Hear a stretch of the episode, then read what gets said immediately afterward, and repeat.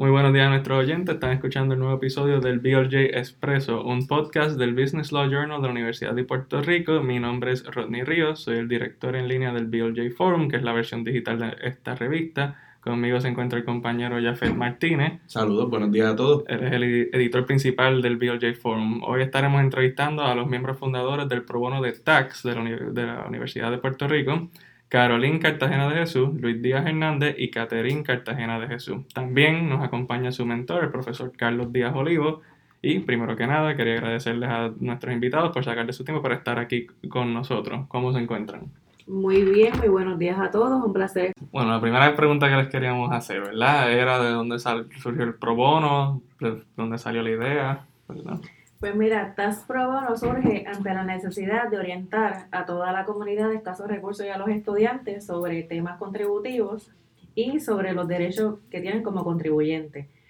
Básicamente, nosotros nos conocimos el año pasado en primer año y un día almorzando, Luis nos comenta, chicas, ¿qué creen si creamos TAS Pro Bono? Nos encantó la idea, Catarina y yo ya habíamos pensado crear un pro bono, rápido preparé propuestas, se las consulté a ellos, Luis Feliz de acercamiento a Díaz Oliva, él aceptó. Y tan reciente como el 11 de abril del 2019, ya el decanato nos había aprobado TAS Pro Bono. Y desde el momento hemos trabajado y creado un plan de trabajo para todo el año. Ah, pues muy bien. Entonces, ¿verdad? ¿Cuál es la visión de, del pro bono, el trabajo que hacen, la misión? Nuestra misión es proveer talleres de capacitación de materia contributiva y servicios gratuitos de preparación de impuestos acorde a las necesidades de la comunidad de escasos recursos y los estudiantes. En cuanto a nuestra visión, pues, es facilitar las gestiones en la temporada de impuestos tanto para los estudiantes como para la comunidad. Pues nos distinguimos pues por nuestro compromiso para servir. Y, eh, eh ¿verdad? ¿Cuántos servicios ya han dado, han proveído a la comunidad? ¿Cuántas personas han solicitado o participado en las actividades? Pues mira, nosotros de los pueblos más lejanos, nos contactaron de Loíza y de Arecibo, donde fuimos a unos servicios, unas ferias de salud. Y fue bastante personas envejecientes porque estábamos trabajando lo de los créditos de personas de 65 años o más, o los pensionados bajos recursos, y esa fue la población que más llegó en ese momento. Y, y ¿verdad? ¿Operan ciertas épocas del año o siempre están haciendo trabajos así? Siempre hay algo que hacer, pero en estos meses ese fue el tema de mayor auge. Ahora básicamente viene la temporada de contribución sobre ingresos y a través del sistema SURI, ya el secretario nos dijo que están implantando el que las planillas se radiquen a través de ese sistema, que ahora tenemos que orientar a todas las personas de cómo es el proceso y siempre este, dejarle saber cuáles son sus derechos según la Carta de Derechos del Contribuyente. O sea que tienen mucho trabajo sí, por delante. Siempre trabajo. ¿Verdad? Este, Además de eso, tenemos las actividades. ofrecemos seminarios, conferencias, conversatorios a estudiantes y a la comunidad de escasos recursos sobre temas relacionados al ámbito contributivo y ética. También ofrecemos servicios de preparación de impuestos electrónicamente de forma gratuita y de calidad a estudiantes. Eh, también eh, participamos como voluntarios en los centros de orientación del Departamento de Hacienda.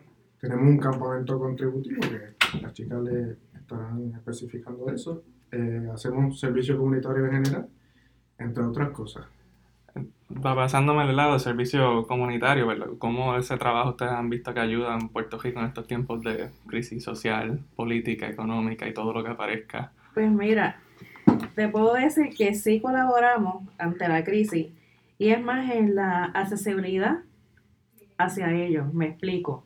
Muchos contribuyentes quizás no pueden transportarse al Departamento de Hacienda ni tan siquiera ir a las regiones que ellos les proveyeron. Pero pues nosotros contactamos a líderes comunitarios donde les dejamos saber nuestra información de contacto cuando ellos identifican una comunidad, un ciudadano que necesita el servicio que nosotros proveyemos, pues ellos nos llaman y nosotros vamos a ese lugar. Como les mencioné, de Arecibo nos contactaron y los estudiantes probonistas llegamos a esas ferias de salud, al igual cuando fuimos al municipio de Loíza. También a través de la radio llegamos a ellos porque del oeste nos contactaron de Tu Comunidad Informa y estuvimos alrededor de una hora conversando con ellos aquí en la clínica de asistencia legal donde ellos nos preguntaron en ese momento pues, cuáles eran los requisitos para realizar las planillas de las personas de 65 años o más, cuál era la fecha límite, qué servicios proveemos y demás. Y básicamente, Ah, suena- de esa manera contribuimos. Y tienen presencia en internet, ¿verdad? Tienen un grupo de Facebook, cómo se dan promoción, este, Sí, Sí, tenemos un grupo de Facebook e Instagram, los pueden encontrar como Tracks Pro Bono UPR. Y pues allí mensualmente proveemos al menos dos boletines mensual. Ya hemos preparado sobre el IBU reducido, que es un tema que está ahora mismo En este, el momento. en el momento, bien importante. También en su momento proveímos información sobre las planillas de crédito para los envejecientes de 65 años o más. En su momento también preparamos para el IBU, en los días que no habían IBU, para las escuelas y entre otros temas. excelente. Actualmente estamos próximos a publicar, que va relacionado con el conversatorio que tenemos. Tenemos ya dos boletines creados sobre el código de incentivo. ¿Y cuándo es el conversatorio? El conversatorio, Si el conversatorio es la semana que viene, el 30, y- el 30 de 30. octubre, a las 4 pm, aquí en la Escuela de Derecho en el L3, nos va a estar acompañando el secretario de Hacienda, el secretario de Desarrollo Económico y Comercio, la CPA Denis Flores, socia de PricewaterhouseCoopers, y el CPA Kenneth Rivera, este es socio de FVP Galíndez. Suena muy bien. Pues, y lo más Ah. importante, el moder- moderador es nuestro Ah, profesor nuestro Carlos profesor. Díaz Olivo. y verdad, pues una última pregunta relacionada a esta línea. ¿El pro ha ido creciendo en miembros? ¿Cómo han visto? Pues ya para mayo contábamos con 30 miembros. Eh, en el transcurso del verano eh, iniciamos a finales de julio, seguimos con los 30 cuando empezamos como tal en agosto. Ahí es que, que empezó a, a subir la cantidad de miembros a 55 y hace un mes 56. Excelente. Así que somos el segundo, más o menos el segundo pro bono más grande y uno de los más recientes. Y, y sus actividades son muy buenas, que conste que yo fui a, a la de Lexis. Excelente. Pues entonces, ¿cuánto tiempo lleva el pro bono? Mencionaste mayo, Pues llevan seis meses. Seis meses, desde Desde abril abril 11. desde abril 11. Desde abril 11. Y no hemos parado porque han visto que estamos bien activos. Exacto. Y desde verano se les dio el primer adiestramiento que el profesor dio un resumen de qué es derecho tributario. Le traímos también empleados del Departamento de Hacienda para capacitarlo. Y en, se está trabajando, ya en enero contactamos la jueza Aldebol, que es la de la sala especializada que lleva los casos contributivos, igual que Aldebol. Y para enero vamos a estar llevando a los estudiantes para que tengan, vean presencialmente una vista. De hecho, ya confirmó y nos va a estar visitando en el conservatorio, va a estar presente. Y que, además de esto, ¿qué trabajo hacen en la comunidad? ¿Qué están haciendo ahora mismo? Durante este semestre pues, visitamos varias comunidades y brindamos el servicio de preparación de la planilla de crédito para personas de 65 años o más y el crédito compensatorio para pensionados de bajos recursos. Otras actividades que hemos hecho en la comunidad es la limpieza internacional de costas. Excelente. Esto porque entendemos que el problema de la acumulación de desperdicio está amenazando nuestra salud pública, el ecosistema y pues a la economía por el turismo. También en diciembre vamos a tener otra actividad en un centro de adultos mayores. Le extendimos una invitación al Pro Bono de Adultos Mayores y la Asociación Nacional de Estudiantes de Derecho, capítulo Nilita Vientos Gastón, quienes nos estarán acompañando para dar amor y alegría a estos envejecientes y estaremos impactando alrededor de 100 envejecientes en este hogar.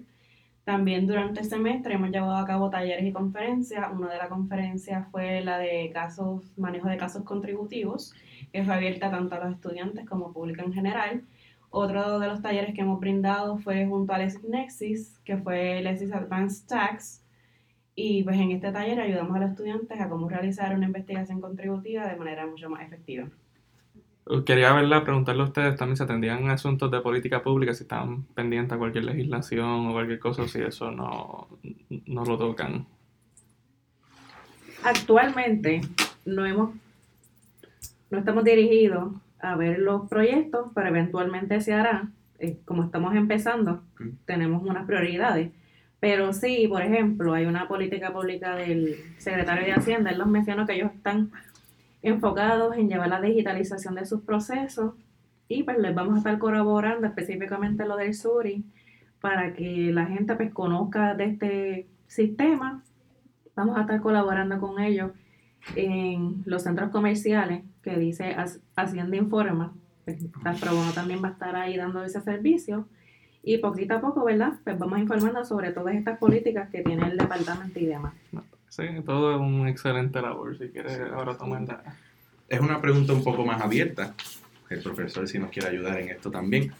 ¿Qué piensa usted ahora mismo del sistema contributivo de, de Puerto Rico? Si le parece bien, parece defectuoso, cómo pudiese mejorar.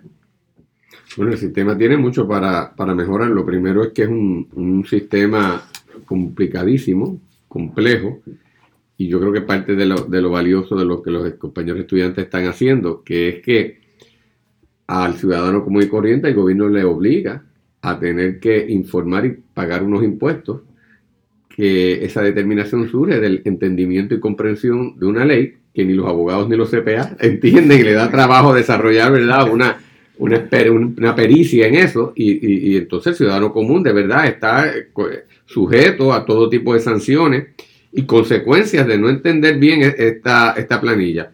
Y entonces eso yo creo que el elemento de la, de la simplificación, eh, de manera que sea entendible, manejable para un ciudadano común y corriente, eh, creo que es uno de los elementos más importantes. Segundo, que el, la legislación contributiva tiende a ser bastante onerosa con el contribuyente que es eh, asalariado o asalariada en comparación con el que trabaja por su cuenta, Eh, lo cual entonces crea un problema de lo que se conoce como equidad eh, horizontal, eh, que significa dos personas que ganan lo mismo pueden terminar pagando menos impuestos porque uno es asalariado, uno, uno es, trabaja por su cuenta propia y el otro es asalariado, pues el que trabaja por cuenta propia tiene a su disposición una serie de deducciones y reclamaciones que el asalariado no, y a pesar de que el, bruto que generan es, lo, es el mismo, acaban pagando eh, distintas contribuciones y eso es malo en un sistema contributivo.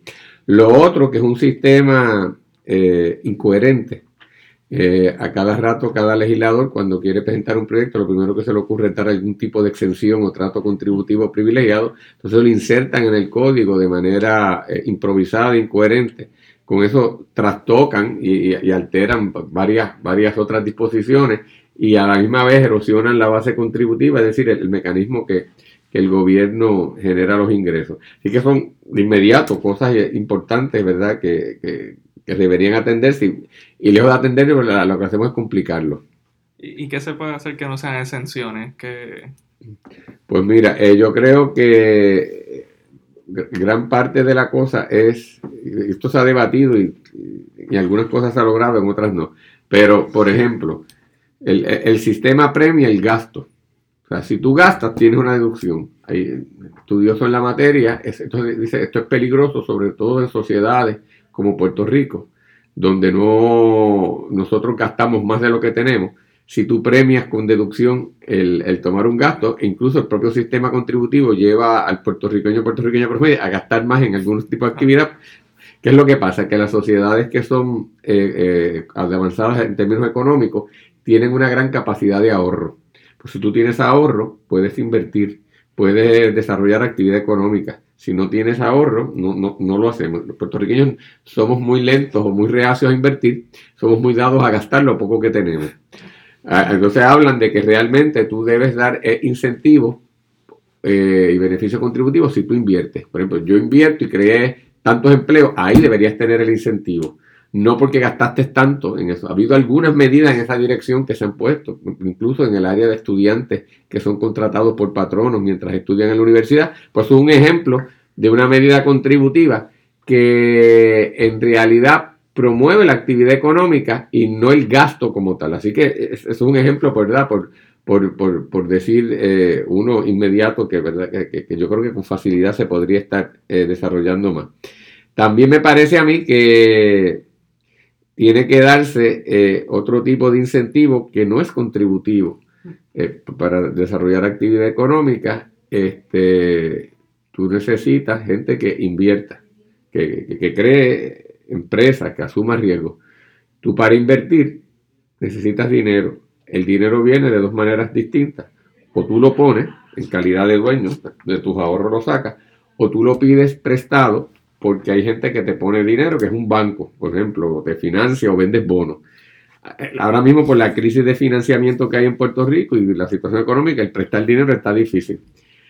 Pero tú debes crear un, tratar de establecer un mercado de capital de que, por ejemplo, Carolyn va a crear un negocio, ella va a ser la dueña y necesita dinero, que pueda venir a donde nosotros y nos diga, mire, ustedes están dispuestos a ponerme tanto, este es mi dinero en una especie de calidad de, accionista, pero tal vez un accionista temporal, yo de aquí a, cinco años me comprometo a restituirte el dinero, eh, rescato las acciones y tú te las, y te las llevas. Pero eh, es, eh, para eso el gobierno tendría que dar también incentivos para viabilizarlo. Es decir, en Estados Unidos tú puedes montar muchas empresas porque hay otra gente dispuesta a prestar, gente que mismo uno conoce, los compañeros de uno que están dispuestos a poner dinero, no en préstamos, en calidad de inversionista. Y, eso hay que incentivarlo y hay que cultivar en la mente de, todos nosotros, pues eso no existe. Lo otro es lo que están haciendo aquí. Fíjate que nuestra escuela ha tenido varios programas pro bono y muchas iniciativas, pero es la única que en el área que, que la gente identifica como comercial se lanza. Entonces, ¿qué es lo que pasa? Tú podrías incluso graduarte de una escuela como esta y tú no tienes ninguna noción del sistema contributivo, porque si no tomaste la clase, no te metiste, gracias a Dios, que haré esta iniciativa, jamás lo comprendería. Entonces, tu primer choque con esto es cuando te llega el cheque, empiezas a trabajar y yo tengo que llenar una planilla o bregar con esto, o me surgen problemas de un cliente que me viene y pregunta a mí, dice, wow, yo soy el abogado y no sé ni qué decirle. Entonces, pues, eh, ¿qué, qué significa? Nosotros estamos creando unos profesionales en cierta medida eh, analfabetos en el, contexto, contributivo. Entonces, yo eso a mí me, me, por eso yo le dije a los muchachos y a las muchachas cuando me hablaron de esto, mire, vamos para adelante, porque me pareció tan maravilloso que surgiera del propio estudiantado conciencia para hacer eso y han seguido yendo por ahí y cada vez identifican más cosas porque es que hay una gran necesidad. Entonces, lo otro que quería decir es que alguna gente piensa que esto es para beneficio de la persona de, grandes recursos. No, el que tiene grandes recursos consigue un CPA bueno, un abogado o abogada contributiva, pero ese pobre, como dice, anciano que le llega, tiene un problema. El ciudadano común y corriente a veces es, un autoempleo, es un autoemprendedor, un emprendedor de una pequeña microempresa que genera y tiene unos problemas particulares y tiene preguntas contributivas particulares que no puede pagarte un CPA o un abogado contributivo, pues un programa como este lo asiste. Es decir, es una, una nueva concepción del trabajo este, de pro bono e incluso del trabajo clínico que yo creo que también debería hacerse, porque la idea sería también eh, expandir esto para asistir al, Departamento de Hacienda en la parte de, los procesos administrativos que se dan allí eh, y que los estudiantes participen también de esas gestiones. Así que hay, hay mucho campo y cosas que se pueden hacer. De hecho, nosotros visitamos hace el 18 de septiembre visitamos el Departamento de Hacienda, fueron alrededor de 25 probonistas y el, secretario habla cara a cara con nosotros. Y visitamos los diferentes negociados y hubo uno de ellos que es la Secretaría de Rentas Internas. Y nos indicó que le había mencionado Oliva hace algún tiempo ellos tienen un proyecto de reglamentos y quieren que los estudiantes del pro bono asistan a esa revisión de reglamentos que muchas veces no están atemperados por la realidad de ahora y que es un proyecto, ¿verdad? Que está en marcha, que se pudiera estar colaborando con ellos. Perfecto, sí. Eh, se puede seguir mejorando definitivamente esa idea de reglamentos que están un poco obsoletos. Y otro proyecto que para que tengan conocimiento, Hacienda tiene los servicios 360. También cuando visitamos el, el, secretario, se lo mencionamos, de que tenemos interés que esto se trajera a la Escuela de Derecho y él está en la mejor disposición, que también es un proyecto que se estará trabajando. Yo tengo una pregunta adicional un poco general, quizás por el profesor. Después de los cambios que hizo este, el gobierno federal, yo creo que fue a finales del, del 2017, que hubo todo el debate de cómo afectaba a Puerto Rico dentro de la jurisdicción doméstica o no. ¿Cómo, qué, resultados se están viendo a consecuencia de esa reforma en Puerto Rico? Mira, todavía no han podido cuantificarse ni definirse exactamente, ¿verdad?, las consecuencias netas sobre eso y todavía se está recopilando porque es muy temprano en términos de la experiencia contributiva. Lo que sí es obvio que nosotros el gobierno federal hacer eso, automáticamente nos quitó debajo la alfombra sobre la que nosotros habíamos construido toda la estrategia económica y, y contributiva.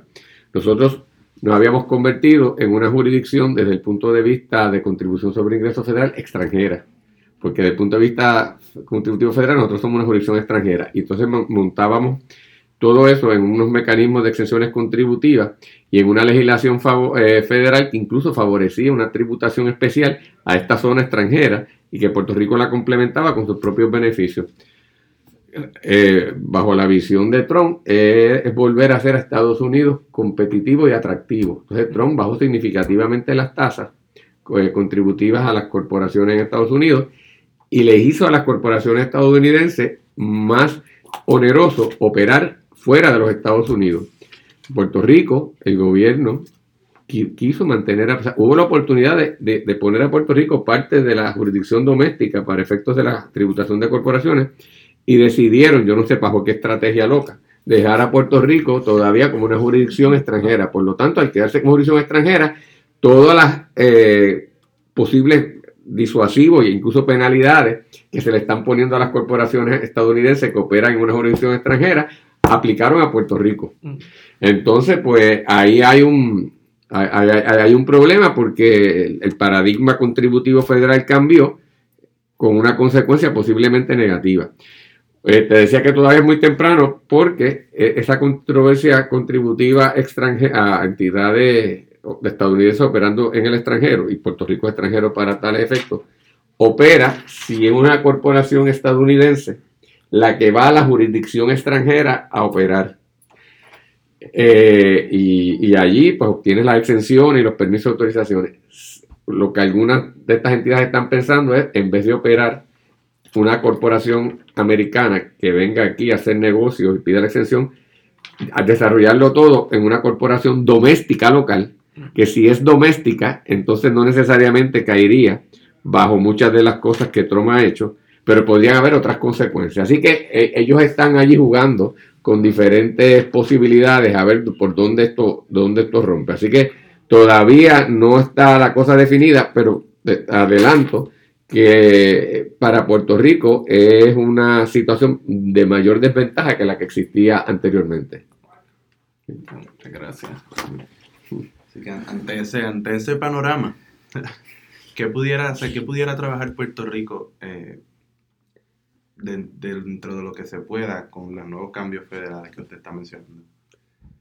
Mira, es que son, varias cosas. Yo creo que hay que comenzar a trabajar en el desarrollo empresa, de los emprendedores y emprendedoras locales. Mm, siempre hay que atraer gente de afuera, pero toda la orientación gubernamental va basado en un desarrollo de unas empresas que vengan de, otros países o de Estados Unidos y sean los que entonces muevan la cosa aquí económica y generen los empleos para, los locales. Ese modelo ya cada vez es más difícil y la consecuencia de eso fue que nosotros nos visualizamos a nosotros mismos no como emprendedores, somos asustados a montar un negocio, nuestros propios padres a veces sin querer nos desalientan porque quizás eso es arriesgado, vete más tranquilo, consíguete algo más cómodo. La propia universidad nos, educa y, tal vez seguimos educando eh, eh, en la mentalidad de, ¿verdad? De, que sean visionarios. entonces hay, que, hay que comenzar a romper eso. Eh, todas estas sociedades exitosas tienen una base local emprendedora que nosotros no lo hemos podido hacer. Entonces, incluso las bases emprendedoras que hay, pocas empresas locales que hay poderosas, el dinero ni lo reinvierten aquí, va y lo colocan entonces en, bancos allá, en, otros lugares y se pierde, porque también se, eh, es una mentalidad. Así que yo creo que eso hay que comenzar a, cambiarlo y, incluso desarrollo económico y todo está eh, incentivo, también trabajarlo, que, en teoría se dice que existe, pero es un buste, porque como no está, no está orientado hacia el local, pues no, no, ocurre, no ocurre eso. Y la universidad tiene mucho que hacer ese, hace un año atrás, dos años atrás, a ver si lo, vuelvo a dar, precisamente creó un, curso que era Derecho para Emprendedoras y Emprendedoras, lo que en inglés se conoce como Entrepreneur Law, que es precisamente, desde el punto de vista de derecho, si yo quiero montar algo, todo el andamiaje económico jurídico que yo tengo que comprender para hacer eso. Eh, para que incluso uno mismo como abogado lo, y abogado lo tenga, este, porque al fin y al cabo abrir un bufete es una actividad emprendedora. Entonces, eh, y que cuando te venga también después tú practicando, alguien con esa inquietud, tú lo puedas orientar. Así que yo creo que hay que romper de, el- el- el- lo primero, pa- pa- parece- es, es más sencillo, es romper la mentalidad eh, que hemos tenido últimamente y comenzar a, a- a meternos en la mano que eso, que eso puede ser así. O sea, que, que nosotros podemos eh, crear la oportunidad y no que nos las vengan a crear. ¿Y qué posibilidades hay a corto, mediano y largo plazo de que se estén dando esos cambios? Pues mira, yo creo que se están dando. Si, si tú supieras, este, y, me parece interesante, ustedes lo están viviendo y tal vez para ustedes no lo notan tanto, eh, porque no, no, no, no vienen con, con- con el arrastre y el anclaje que uno viene. Cuando yo estaba eh, equivalente a ustedes, ¿verdad? Estudiando universidad, para mi generación hubiese sido impensable estudiar o dedicarme a algo relacionado a agricultura. Eh, porque a, a Puerto Rico había pasado de la actividad agrícola que se pintó como una actividad que explotaba a- al trabajador y se enfatizó en la manufactura y, y- y- y se pintó la agricultura como algo negativo. Incluso el, Colegio de Agronomía, que era de, de los más importantes en Mayagüez, porque antes cuando la economía era agrícola, esa era de las facultades más importantes, fue relegado, y yo no sé si ustedes lo, llegaron a oír, y le decían a los muchachos y muchachas que estudiaban agronomía batateros. Era, era, era así, era una cosa despectiva, en mi generación no era. Ahora, curiosamente, hay un grupo de jóvenes, tanto muchachos como muchachas, que están interesados en la agricultura, le interesa el café, le interesa crear sus propios huertos, eh, experimentar este con, diferentes vegetales, etcétera, eh, productos orgánicos y algunos y algunas de ellas, ellos mismos están montando sus, sus propios restaurancitos. Esta cosa que tú has visto que se está desarrollando en la calle Loíza, para mi generación era impensable también. Tú esperabas que viniera una cadena de fast food de Estados Unidos y fuera la que montara el negocio. Ahora, muchos muchachos como ustedes, o sea, van allí, tienen aquí y montan aquello. Entonces están creando una, unas iniciativas y unas oportunidades que antes no tenían. Eh, y obviamente en todas estas cosas la tecnología ha ayudado porque ha reducido costos en muchas cosas que antes tú tenías que, que físicamente ir a hacerlas y no podías trabajarlas desde estas alternativas. Así que yo creo que se está dando eh, y hay una receptividad de- en, en los jóvenes a- a- para hacer esto. Así que yo, dentro de lo difícil que está la cosa, yo tengo ahí optimismo por esa línea. Ah, pues, Y algo positivo, el incentivo que le dieron a los jóvenes, que hasta los 26 años, esos primeros 40 mil dólares que no les retienen, y muchos de ellos han cre- empezado a crear sus propios negocios, ¿verdad? A reinvertir. sí, hay esperanza. Hay esperanza. ¿no? Hay esperanza. Y además de esto, ¿cómo, ¿cómo podemos seguir incentivando el crecimiento económico? Sea, mediante el sistema contributivo. ¿Cómo podemos motivar a esos nuevos empresarios puertorriqueños? Mira, yo eh, estoy estoy escribiendo ahora en el periódico, ¿verdad? Y ustedes me pidieron que si te tengo que sacar una columna varias veces a la semana. Y una de las que he estado dándole pensamiento, quiero escribir algo de la universidad, porque estamos viendo una situación bien, bien difícil. ¿Y qué cosas hay que hacer en la universidad? Son muchísimas. Pero, por ejemplo, si Puerto Rico está ahora en una economía de quiebra, que es la realidad, ¿cómo es posible que nosotros no tengamos, el estudiante promedio de aquí se gradúa y no tiene noción ninguna de lo que es la quiebra? No tiene nociones ninguna de lo que es el proceso de, financiar, de financiamiento, de obtención de préstamos, de dar colaterales, de la consecuencia si yo no pago. Eh, no hay, eh, no- nosotros tenemos, llegamos a este lío por un problema de desbalance presupuestario. El problema de balance presupuestario no es nada más del gobierno, de una empresa eh, privada. En mi casa hay un problema, en la casa de cada uno de nosotros hay un problema presupuestario que es estructural. Pues nosotros, ¿cómo, ¿Cómo es posible que nosotros nos graduemos de universidad y no tengamos una noción de lo que es un presupuesto? No tenemos una noción de, de, de, de qué es endeudarse. O sea, si tú no tienes la suerte de haber estudiado empresa o aquí tomar algún curso de esa naturaleza, tú te puedes haber graduado con cuatro puntos y ser una persona brillante y todo, pero te falta un, un elemento eh, básico de la realidad puertorriqueña. Entonces, ¿qué, qué es lo que pasa? Pues tú tienes unos administradores del país, a ver, que, que no, no lo pueden entender si nunca lo estudiaron. ¿no? O sea, que, no ¿sabes? que yo voy a hablar eh, con, con bonitas y financiamiento y con un proceso de quiebra y que si con las huestas y lo que, es, es- que es otro idioma. Entonces es curioso porque en Estados Unidos desde pequeño, incluso en Europa, a, lo- a lo- a los estudiantes sí los exponen a estos, a estos eh, conceptos. Y tú sales eh, eh, ya me- metido con eso en tu mente. Entonces lo tienes aquí, tal vez de momento no lo utilices, pero llega el momento en que eso va a surgir y ese conocimiento está aquí. Aquí ese conocimiento nosotros lo aprendemos después a cantazos y posiblemente luego de que sea muy tarde.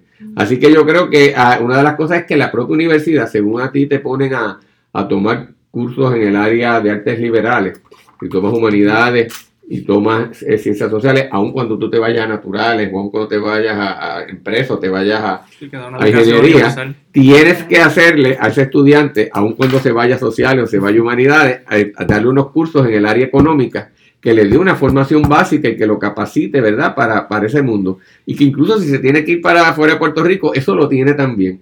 No ahora que nuestros muchachos y muchachas van para allá cuando van a buscar oportunidades y van también atrasados en eso porque no lo tenemos. O sea, y yo siempre se los mencionaba a ustedes, cuando yo me fui a estudiar a Estados Unidos, Allí nadie se gradúa de Derecho sin haber cogido este, cursos en el área comercial y de contribuciones. Es impensable.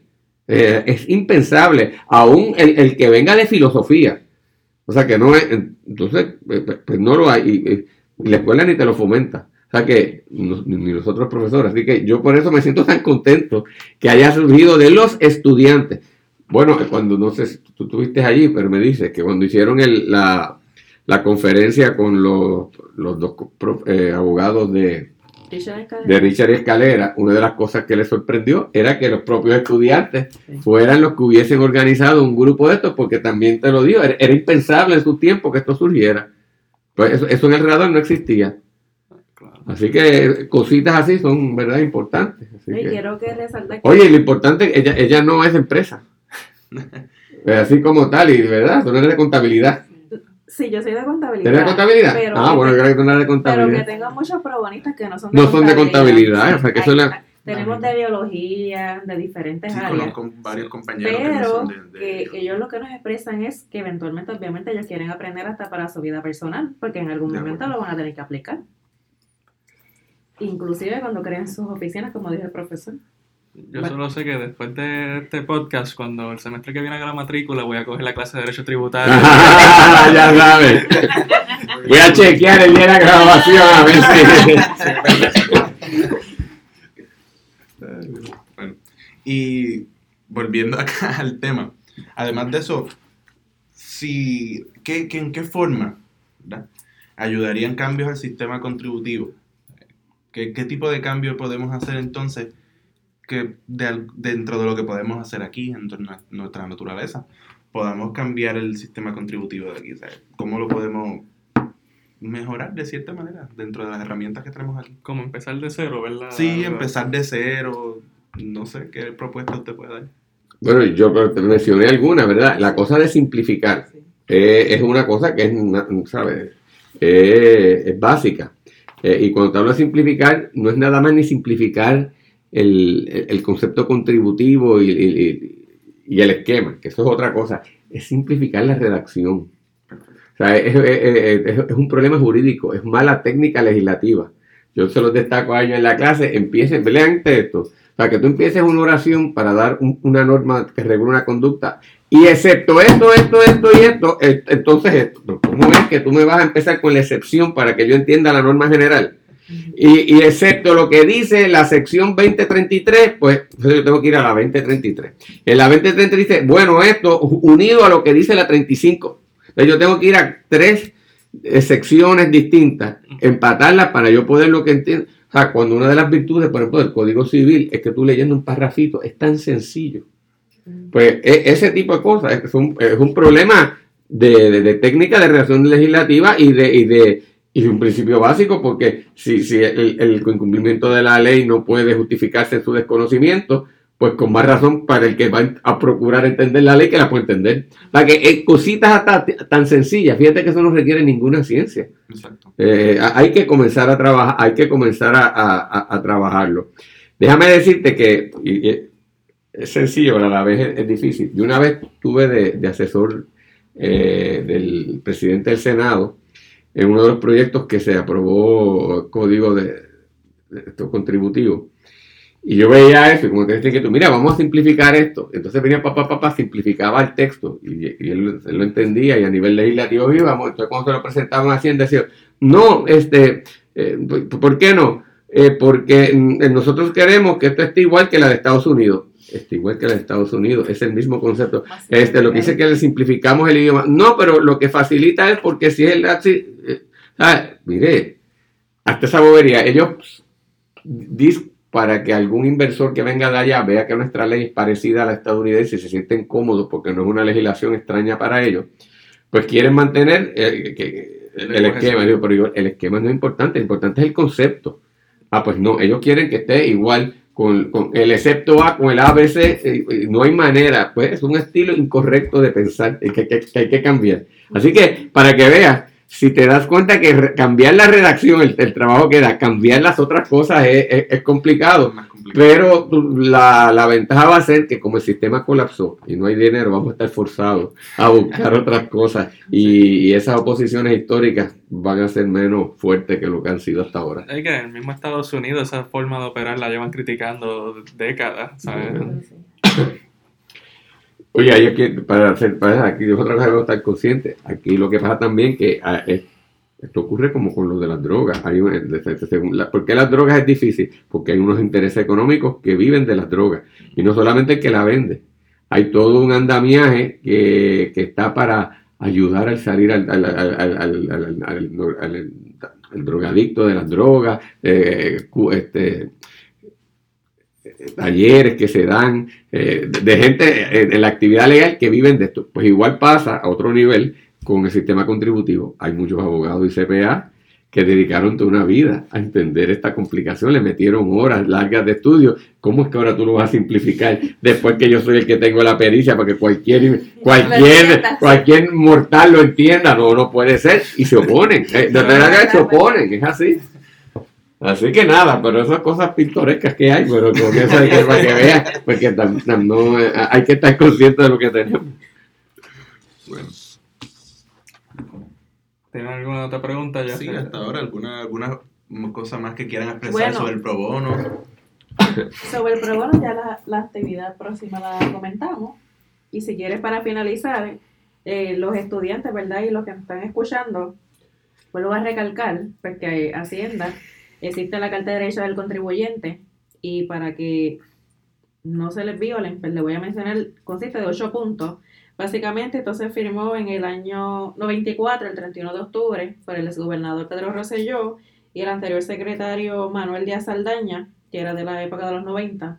Básicamente crearon esa Carta de Derechos con el propósito de garantizarle la equidad y la justicia ¿verdad? a esos contribuyentes en las gestiones que hacen con el Departamento de Hacienda. Uno de los primeros puntos que menciona esa carta es que ellos tienen que recibir un trato digno y justo. También velar que no sean discriminados. Otro punto sería que reclamen que se les mantenga la confidencialidad ¿verdad? en esos procesos.